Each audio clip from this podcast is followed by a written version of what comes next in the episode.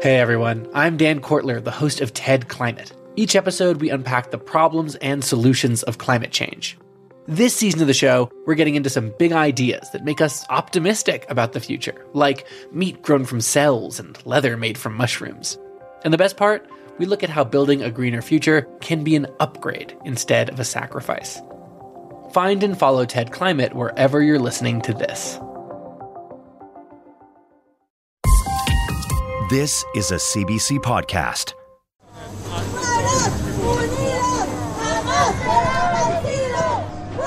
Marching forward in the pouring rain, thousands of people press their point, an urgent message from the streets of Glasgow to the decision makers staying dry inside the climate talks.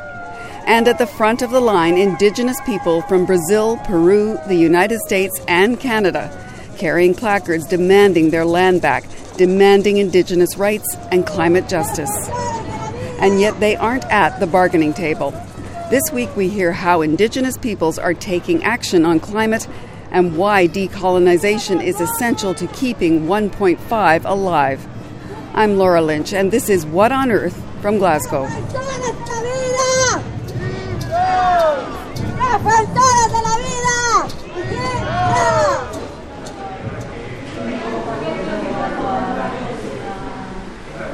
A meeting breaks up. People mill about, not yet ready to leave each other's company.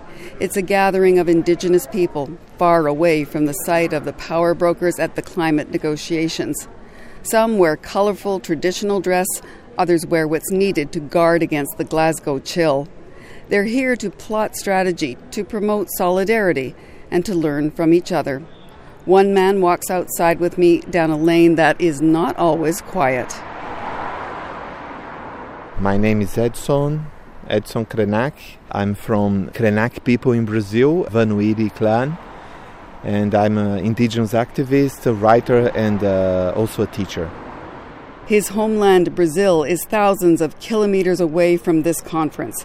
But Krenak wants to tell me why he's come here, why he thinks coming to the UN climate meeting is crucial to the fight for indigenous rights around the world. Uh, is affecting primarily indigenous peoples because indigenous peoples depend uh, entirely on the, the nature is where they live where is their home they have their food, their medicine, and the water. And uh, speaking of water, for example, is the first time in our history for centuries that in a country so rich of rivers and water, we are having water problems in our communities. Regions are, are, are close to Amazon forests, to the rainforest. We don't find our medicine plants anymore. Our herbs are disappearing completely without we uh, in front of our our sight, our eyes, because there's no rain enough anymore. There's no animals, plants, uh, uh, birds, uh, bees. They are not visiting us anymore. We cannot interact with them anymore because of the impact of climate change. When you say problems with the water, what, what exactly do you mean? Lack of water, no drinking water? Lack of water, no drink water exactly, uh, drought, a lack of rain uh, in areas that we used to have like every year, year the seasonal rain. Sometimes we have now five years without one drop of water. We know that the, the source of this, uh, what is causing it, is many places in the world, but especially in our own country, because for decades our government, the Brazilian state, they don't demarcate our lands, they don't protect our lands, and with that, without uh, protection of uh, indigenous peoples, without protection of our lands, also the environment, the nature, the biome has no protection because we are the, the last defenders of the, the Mother Earth. The, the, the, group that you are with, Cultural Survival, it is focused on land rights and self determination. How is recognizing Indigenous rights a climate change solution? Uh, well, I think the, the best way to answer this question is to answer who are the indigenous peoples. We are the not only defenders of the, the environment, of the forests, the rivers, the animals, the multi species. We are part of them. And we want now to make all humans to believe that we are part of this planet the first step to decolonize state policies, our society policies, is to invite indigenous peoples to be part of the, the policy making mechanisms and, and uh, uh, actions. We are being excluded from many conversations. The, the state is not inviting indigenous peoples to discuss the best policies. We don't have, a, as they say, a planet B indigenous peoples they come to COP to not with just a message to the state because we know states are hard to listen to our voice but we have a, a message to the entire society we don't want to be alone, uh, uh, work and defend the planet, but we want allies. We want the media. We want other organizations, civil society to join us to defend uh, the environment. And the, the goal is to survive is to survive this uh, colonization, new colonization that is still going on. It, that is the cause of all this climate catastrophe that we are facing right now. But we are confident. Indigenous peoples, we have survived 500 years of colonization. It was a massive, powerful colonization. They try to, with using a lot of technology, to exterminate us. But we, uh, with our simple ways of life, we survived. We are here fighting uh, because we believe that on our side is nature, on our side is the Mother Earth. So, my last question is we are going to be speaking to a Canadian Indigenous leader who had been to a previous COP mm-hmm. and is not coming because he just doesn't think it's worth the time to come here. I'm wondering what you think of that. Mm-hmm. I, I respect his decision. I, I respect that when I hear my also my, my relative from Peru saying that his family died defending the forest where they live, he has no reason to come here. Why I go there? We are paying with our own lives. But their message also was very strong in my heart. They say, We will die for our forest. We will die for this planet that is, is a home for all humans. And uh, I would like to actually to send a message to this uh, relative. Reconsider we need you here. Maybe not to talk to the government. Maybe not to change the state or to change the world in a, a global scale. But please come uh, be with us. Join us. Share your your needs share your vi- visions your hopes uh, also your struggles and this is uh, important i tell this uh, brother to please do not give up. We need you. And uh, to all indigenous people that are listening to, to this podcast, to this show, we is the first time in our history that indigenous peoples in their and their ancestors can gather together in a global scale. It's a historical. We are doing something that every day we feel like it goes pumps in our arms because we feel that the energy, the power that we are bringing into those discussions is really is really great, and we we believe that uh, Mother Earth will be a little bit happier or less sad after this this COP. Thank you so much for speaking to me. Thanks to you. Thanks for this opportunity.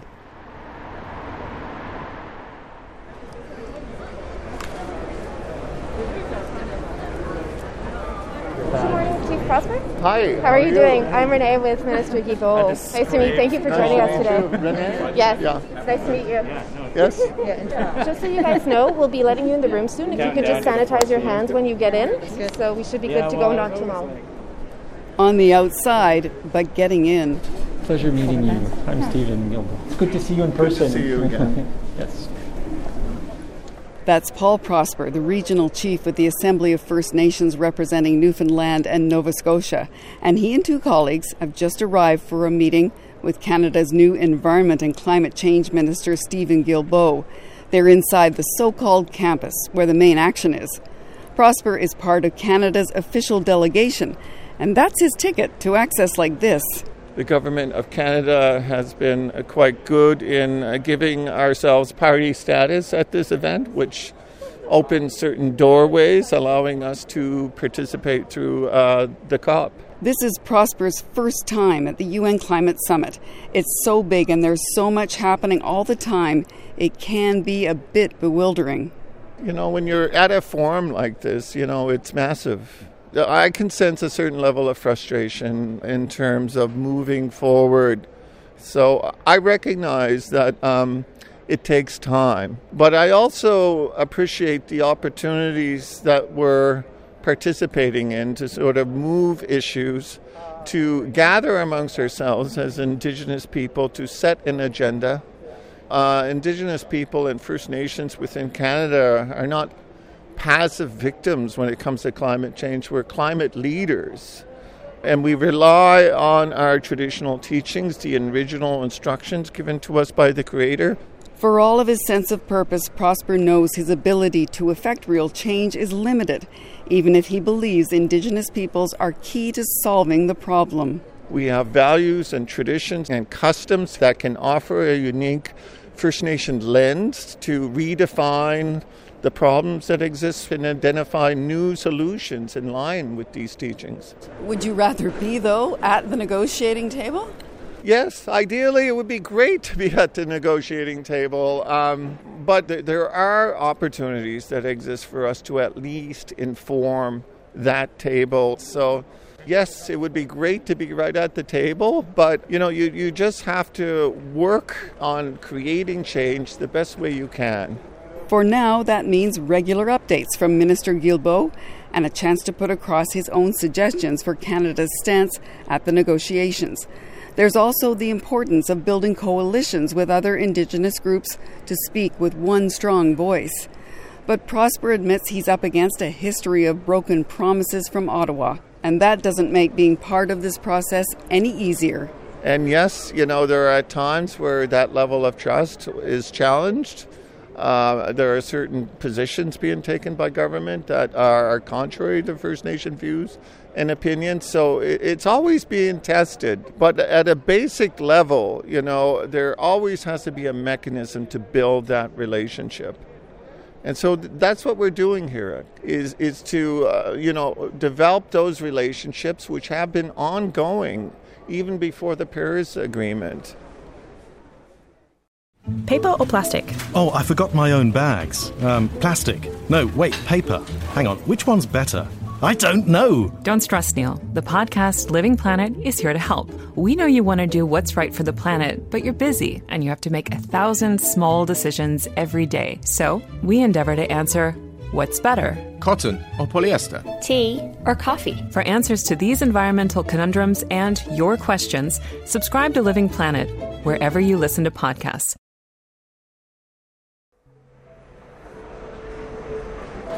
Iglanate, Dene Sotlaneta, Ariel Ekwe Hushe, Duranje Betsiani has is Ariel Ekwe Deranger, and I'm a member of the Athabasca Chipewyan First Nation and the Executive Director of Indigenous Climate Action. We meet Eriel Deranger at the Indigenous Peoples Pavilion, a modest two room kiosk, harder in space they had to negotiate for. Deranger is part of Canada's official delegation as well. Unlike Chief Prosper, this isn't her first time at one of these conferences. She's been involved with UN climate talks for more than a decade now, and I begin by asking her if she thinks Indigenous voices are actually being heard. I think that there is an improvement in the visibility of Indigenous peoples, Indigenous voices, um, and Indigenous issues but I don't think that, that that has actually led to substantive changes in the mechanisms for allowing us to have uh, decision making powers within these spaces. So it feels rather tokenistic and, you know, like it's giving lip service to our issues, but we're still not actually seeing substantive changes to the mechanisms within the UNFCCC processes. And why do you think that is? These systems are fundamentally created for colonial systems. They weren't created for us or for us to succeed within them. And then, secondarily, the value systems that drive the UNFCCC process is fundamentally divergent from the indigenous value systems that drive our own communities. Everything from the decision making processes to what they hold valuable in the discussions and the negotiations. When you say decision making processes, I would think you're talking about consensus so, you know, there will be those that say that the UN is a consensus based organization, but those at the table that are coming to consensus are colonial leaders that in many cases don't have the consensus of their constituencies and are responsible for the marginalization, sometimes the violent oppression and murder of their indigenous populations. So, how are we supposed to allow those leaders to negotiate on our behalf? This is where the rights of indigenous peoples and Indigenous peoples in general come to these forums to advocate and advance both human rights protection measures, but also protection for the rights of Indigenous communities. Well, then, given all of that, why bother coming here?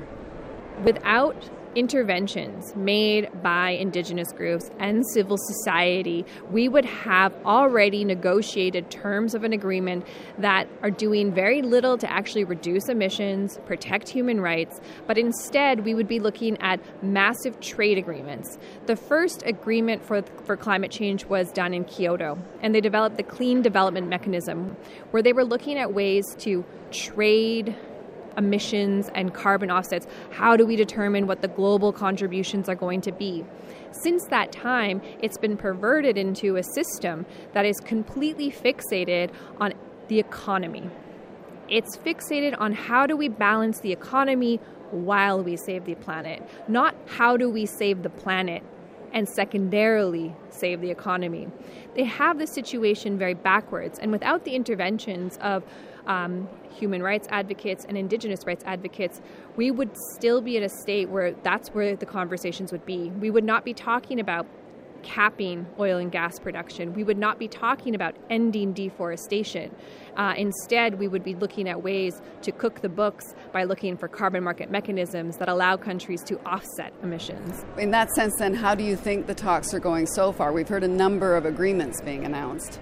Yes, there have been sort of like these really big agreements on all of these different pieces from protections of forests to, you know, billions of dollars towards indigenous knowledge and how we integrate it and put things together. Because again, these agreements are being put forward by, again, countries that are responsible for some of the most atrocious acts of, of violence towards indigenous folks. And so you talked about carbon offsets earlier, and they're talking about that here again. Absolutely. What are your concerns about that? So, you know, Article 6 is the last article of the Paris Agreement to be negotiated and agreed upon. And this is the article that outlines the international cooperative mechanisms for determining uh, the global responsibilities and accounting of carbon emissions. So, this gets into something called the nationally determined contributions. Every five years, countries are supposed to be like, hey, these are this is how much emissions we're going to contribute to the global emissions portfolio, and they have to stay within that. And so they're saying, okay, how can we offset? So Article 6 is creating an international mechanism for carbon trading. This is a huge concern for the rights of Indigenous peoples, not just in Canada, but internationally. This looks at how we now can talk about sacrifice zones in the north and the so called protection of areas in the global south, let's say the rainforest. But while that sounds like a good idea, the, the communities in the rainforest that have been sold this carbon market mechanism where conservation, they're going to save their lands and territories, are now being told they have to limit their use of their lands and territories. Corporations are buying assets, that's what they're calling them, in the rainforests, in these beautiful biodiverse regions, so that they can offset their operations, so they can get to so called net zero. That's not net zero. We need real zero. There is the inability of some in the global south to travel to Glasgow because of the pandemic Absolutely. this time around.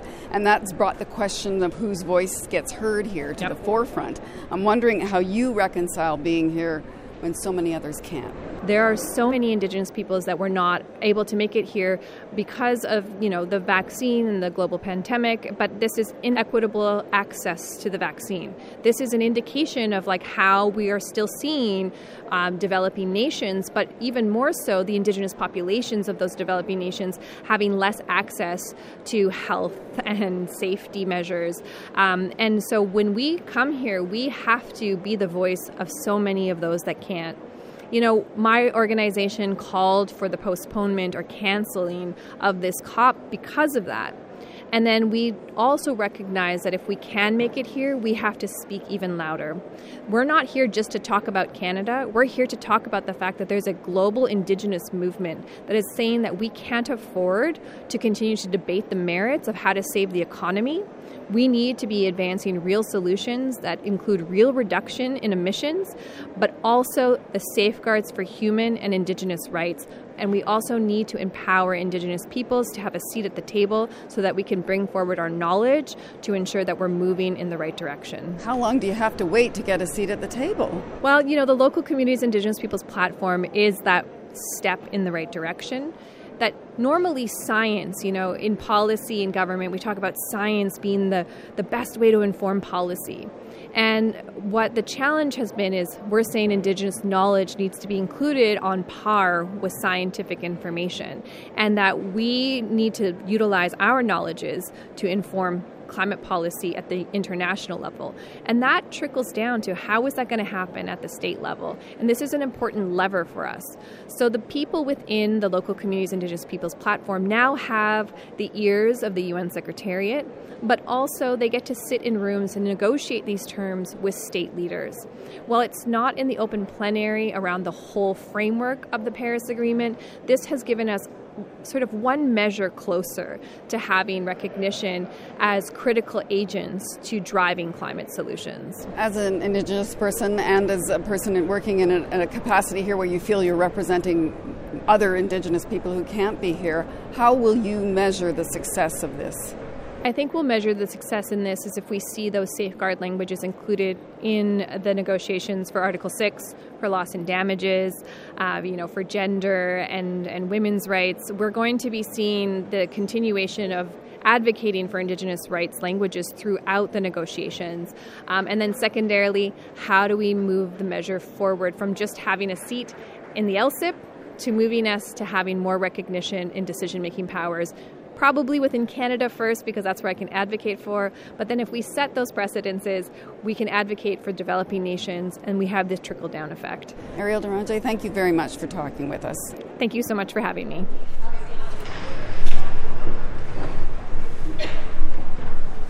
It's pretty easy to find time and space to speak with Eriel Deranger, Paul Prosper, and Edson Krenak.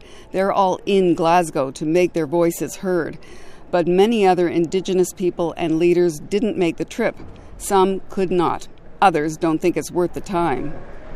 Drinplan Gwinzi Shilaknai. My name is Dana Tizya-Tramm, and I am the chief of the Vuntut First Nation. He's in Old Crow, Yukon. Chief Tizya-Tramm, hello. Hi there. Thank you for having me. Why did you make the decision to stay at home versus coming to Glasgow? Well, I went to COP25 in Madrid, Spain, and that was a jarring experience. Of course, with a lot of the work we had done in the community and uh, with other First Nations, we have so much to be proud about and, and much to share as our Indigenous values uh, get realized in federal and regional policies and legislation.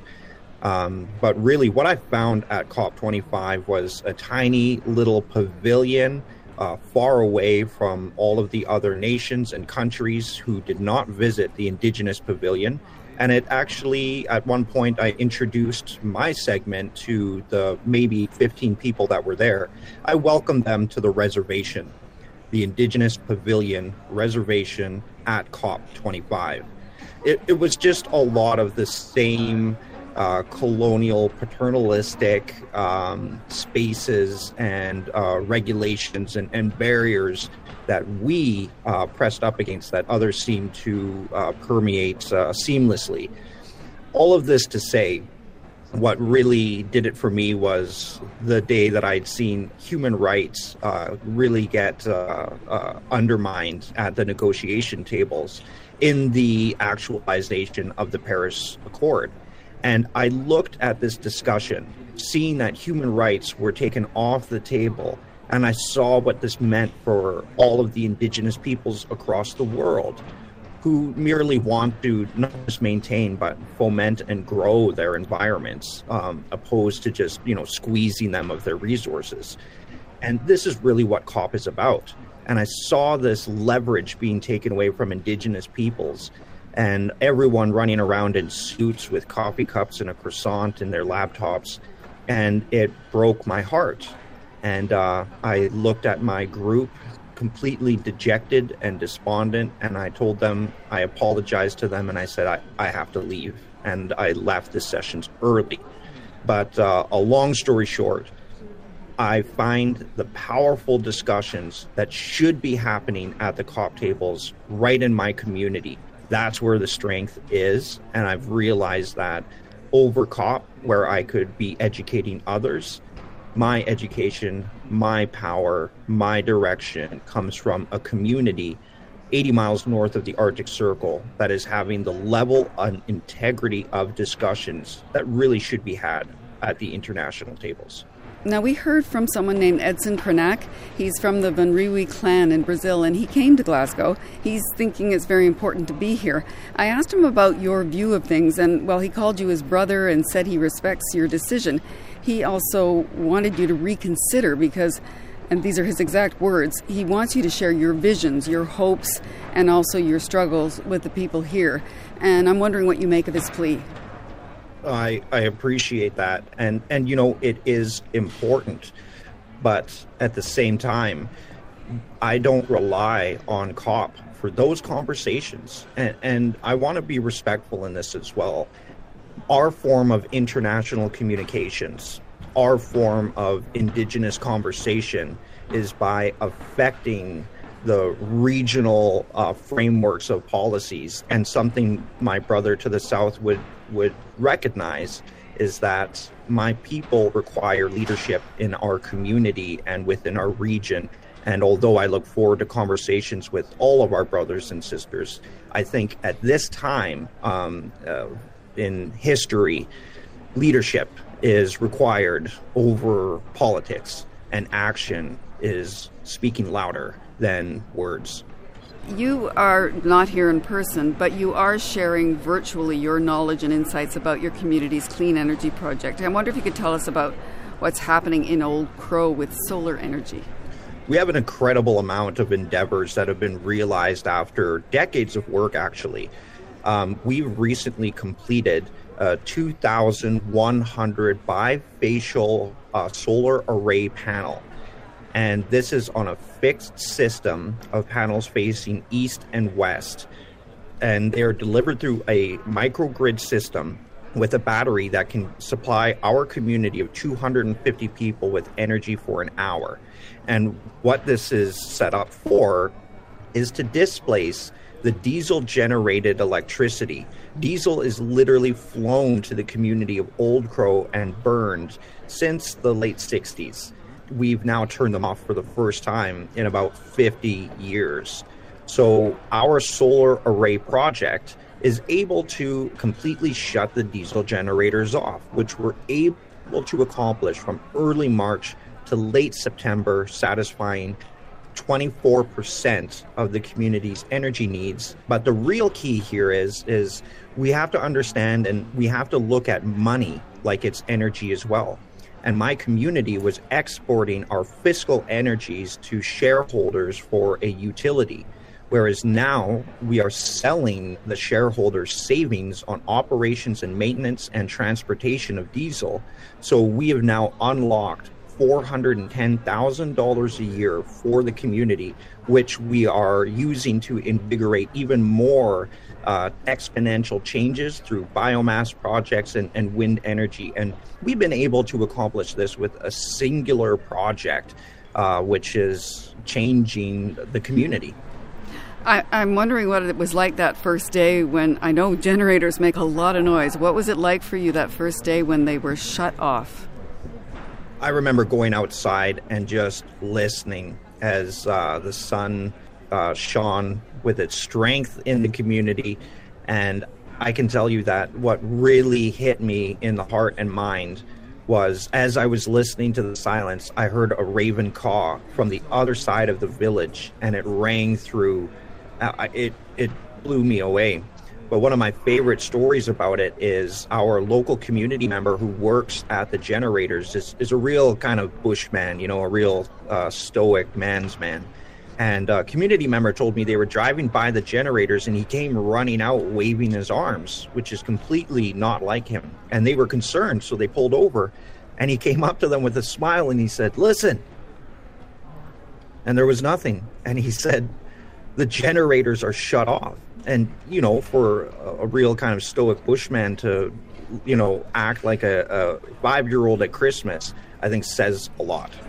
I can hear the smile on your face as you're recounting that story. I'm wondering if you can pull back from that project, though, Chief, and tell us what is the evidence of climate change that you see around you in Old Crow right now?